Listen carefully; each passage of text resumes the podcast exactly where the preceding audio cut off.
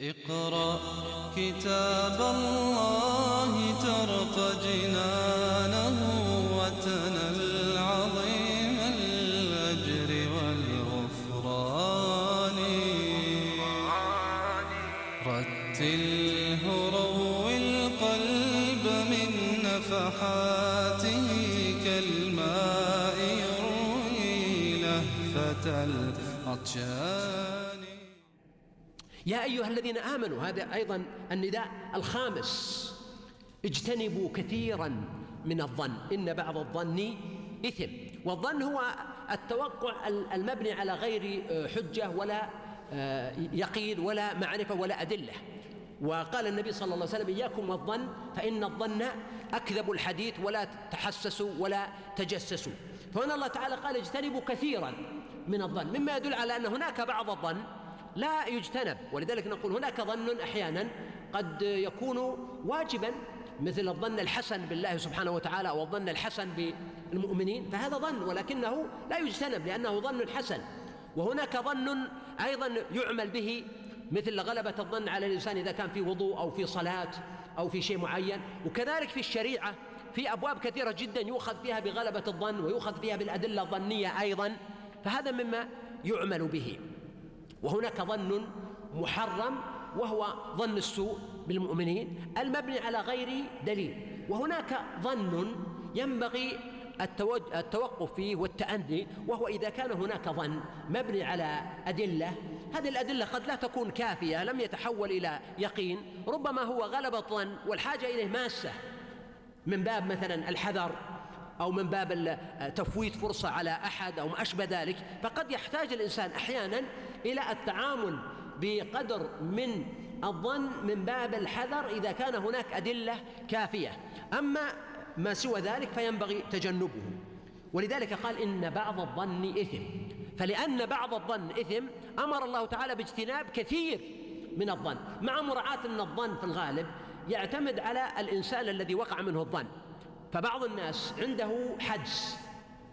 إن في ذلك لآيات للمتوسمين. مثل عمر رضي الله عنه كان محدثا كان ملهما وقلما يقول لشيء أظن كذا إلا كان كما يظن رضي الله عنه. فإذا هناك بعض الناس عنده حدس عنده موهبة خاصة عنده ذكاء أيضا عنده تجربة بحيث إذا رأى الأشخاص وكذا قد يتوسم فيهم أشياء والله هذا ما أتعامل معه في عقل ما يلزم لكن ما ما أسأت إليه بمجرد الظن. إنما على سبيل الاحتياط. وبعض الناس على النقيض. قد يكون مصابا بنوع من الوسواس القهري أو الاكتئاب الذي يكون مداره الظن ولذلك تجد هذا الإنسان يظن بزوجته ظن سوء ويظن بولده ويظن ببنته وقد يبتليهم أو يؤذيهم بغير حق بسبب ذلك فهذا لا يلتفت إليه. ولذلك حتى في العبادة مثلا في الصلاة إذا كثرت الشكوك على الإنسان فإنه لا يلتفت إليها. فإذا كثرت عند الإنسان الخواطر هل صليت ثلاث أو أربع سجدت ما سجدت. يأخذ بما يغلب على ظنه ولا يسجد للسهو وصلاته صحيحة. ولا تجسسوا لأن التجسس هو ثمرة عن الظن. فالغالب أن الإنسان إذا ظن بدأ يتجسس. ولذلك جاء في الحديث إن صح إذا إذا ظننت فلا تحقق. يعني لا تذهب تتحقق من مثل هذه الأشياء أو تتأكد منها. وذلك لأن الإنسان يظن أولا ثم يتجسس ثانيا. قال الله سبحانه وتعالى ولا يغتب بعضكم بعضا. أيضا الغيبة هي ثمرة من ظن السوء في الغالب. والنبي صلى الله عليه وسلم قال الغيبة هي ذكرك أخاك بما يكره. قال يا رسول الله أرأيت إن كان في أخي ما أقول؟ قال إن كان فيما تقول فقد اغتبته وإن لم يكن فيه ما تقول فقد بهته. يعني تحول هنا إلى بهتان. وهنا الله سبحانه وتعالى لما يقول اجتنبوا كثيرا من الظن. هذا هو دعوة للأفراد. لكن هو أيضا دعوة للقيادات والحكومات. كما قال معاوية رضي الله عنه عن الرسول صلى الله عليه وآله وسلم أنه قال له يا معاوية لا تتتبع عورات الناس. فإنك إن تتبعت عوراتهم أفسدتهم أو كدت تفسدهم.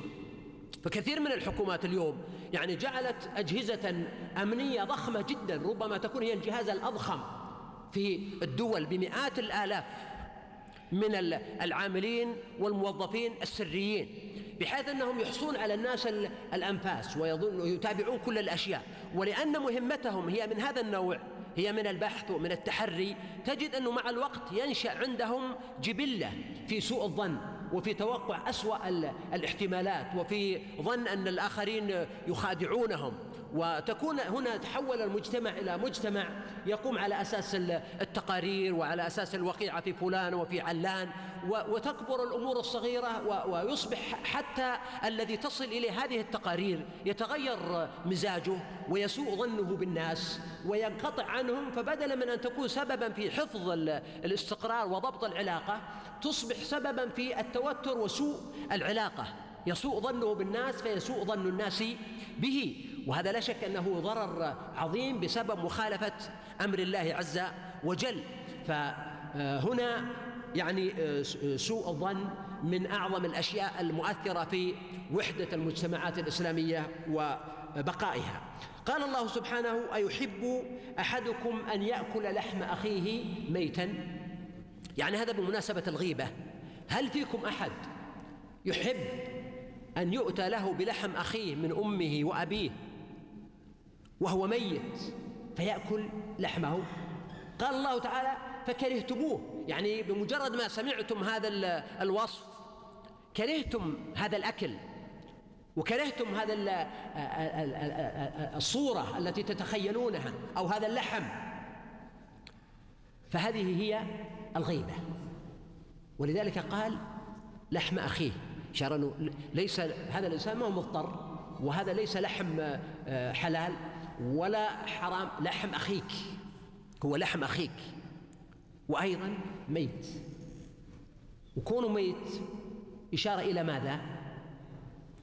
إلى أنه ها؟ غايب. أيوة أحسنت. تفضل. من هو هذا ما أدري شلون جاء الكتاب. حظك جيد أنت. دعيت لك أمك. إن شاء الله. إحنا بكرة بنوزع عليكم كلكم إن شاء الله بس هذه إضافية. اذا كونه ميت يعني غائب مثل الميت لأنه ما يستطيع يدافع عن نفسه. أن تغتابه وهو ليس بحضرته. وذلك لأن الغيبة كثيرة وشائعة. وخاصة يعني في مجالس النساء وفي حالات كثيرة جدا ومع حصول الخلاف يقع هناك نوع من الجراءة تجد غيبة الطلبة عند في غرفة المدرسين وغيبة المدرسين عند الطلبة ومحاكاة تصرفاتهم وكذلك الطالبات بطبيعة الحال وكذلك في المجال الرياضي وفي أشياء كثيرة جدا وفي المجال الإعلامي هناك تسرع بل كثير من الناس الغيبة بالنسبة له فاكهة ومتعة. فالله تعالى قال أيحب أحدكم أن يأكل لحم أخيه ميتا فكرهتموه واتقوا الله فإن الغيبة نقيض التقوى. إن الله تواب رحيم لمن تاب وأناب. يا أيها الناس هنا انتقل الخطاب إلى خطاب أوسع وهو خطاب مدني أيضا بدليل أنه متصل بما سلف. فالله سبحانه وتعالى هنا يخاطب الناس كلهم بما فيهم المؤمنين. يقول يا أيها الناس إنا خلقناكم من ذكر وأنثى آدم وحواء. الناس من جهة التمثال أكفاء أبوهم آدم والأم حواء فإن يكن لهم من أصلهم نسب يفاخرون به فالطين والماء. ويمكن أن يكون المقصود من ذكر وأنثى يعني من أمك وأبيك فكل إنسان له أم وأب فهذا الذكر والأنثى الذي خلق الإنسان خلقنا الإنسان من نطفة أمشاج نبتليه. وجعلناكم شعوبا وقبائل.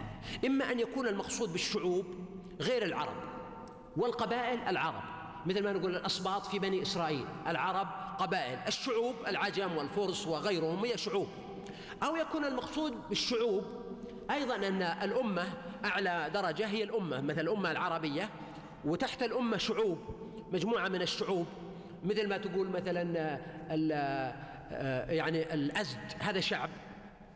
تحت هذا الشعب قبائل مثل الأوس والخزرج هذه تسمى قبائل. وتحت القبيلة آه، عمارة يسمونها عمارة أو عمارة وتحتها البطن وتحتها الفخذ وتحتها الفصيلة وتحتها العائلة.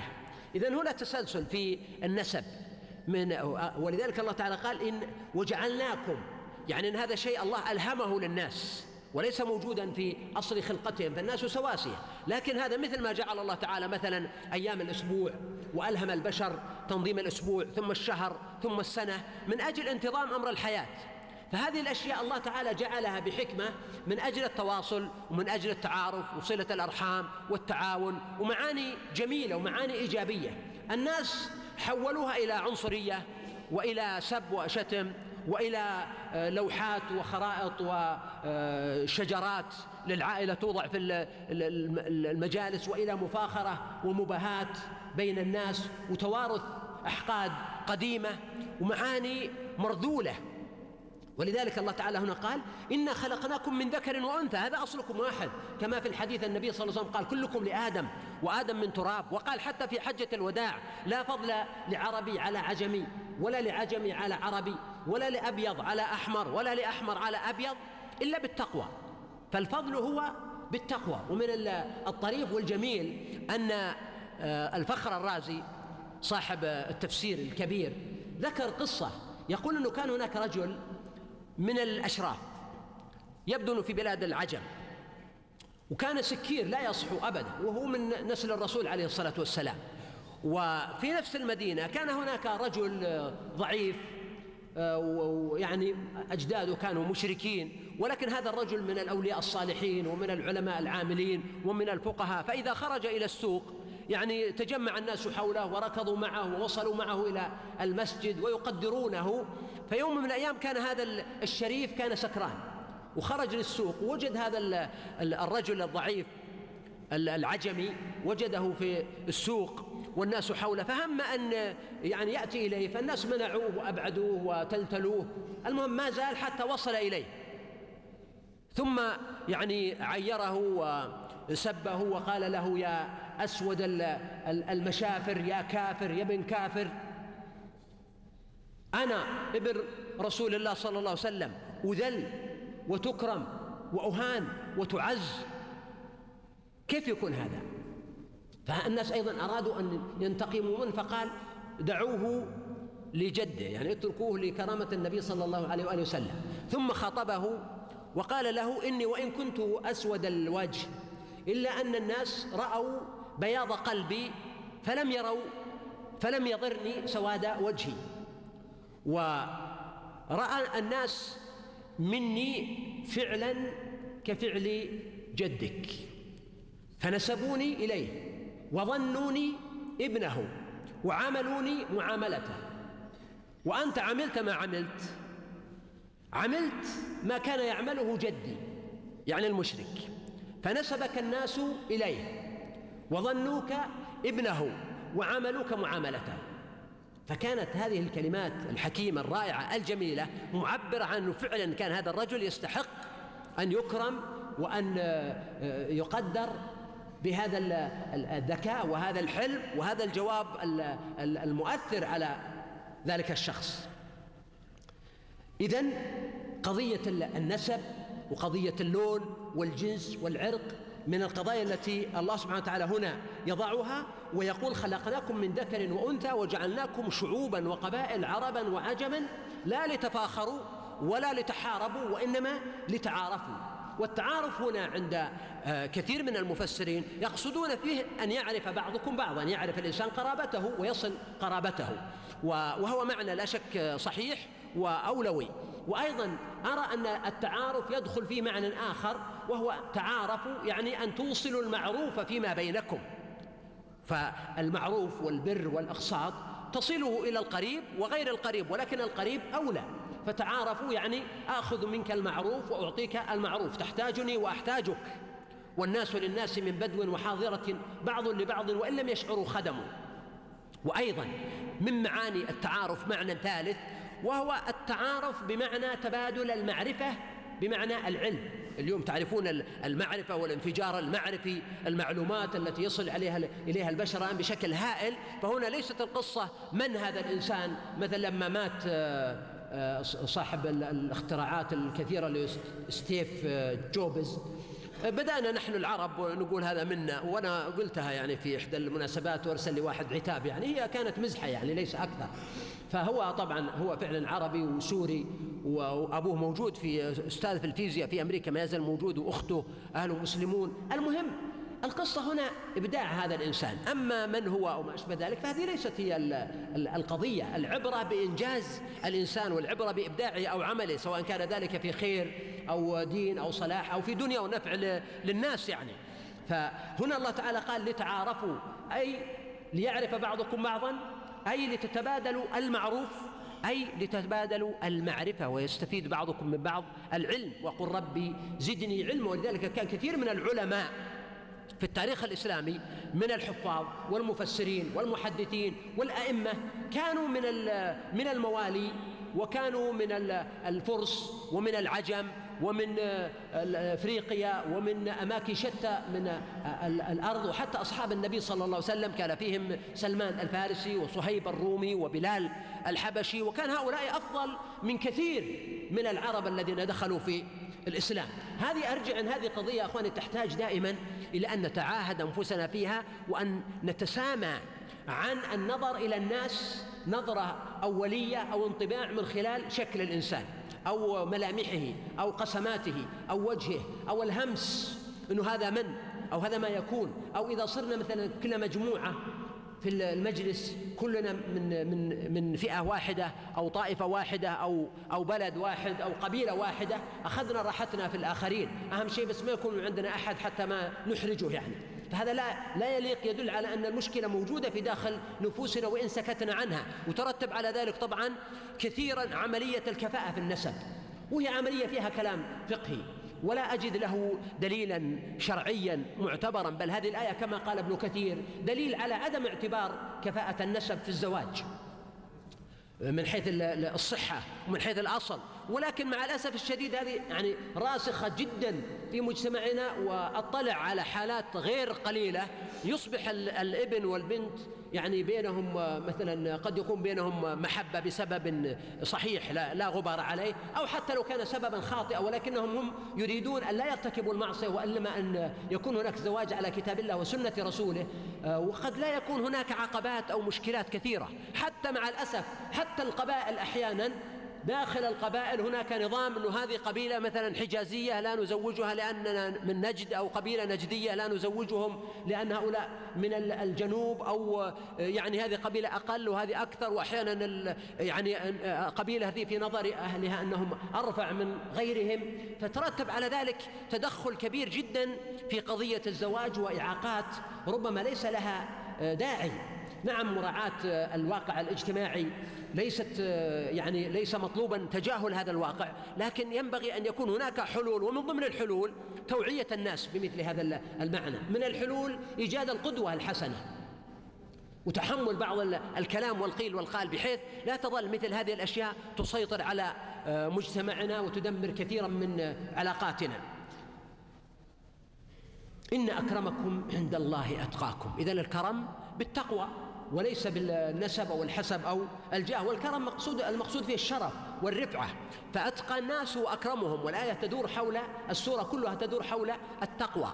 والتقوى معناه أن يكون في قلب الإنسان تقوى الله بحيث لا يرتكب المحرمات ولا يترك الواجبات. وإذا حدث منه أن ارتكب محرما أو أخطأ فإنه يسرع بالتوبة ولا يصر.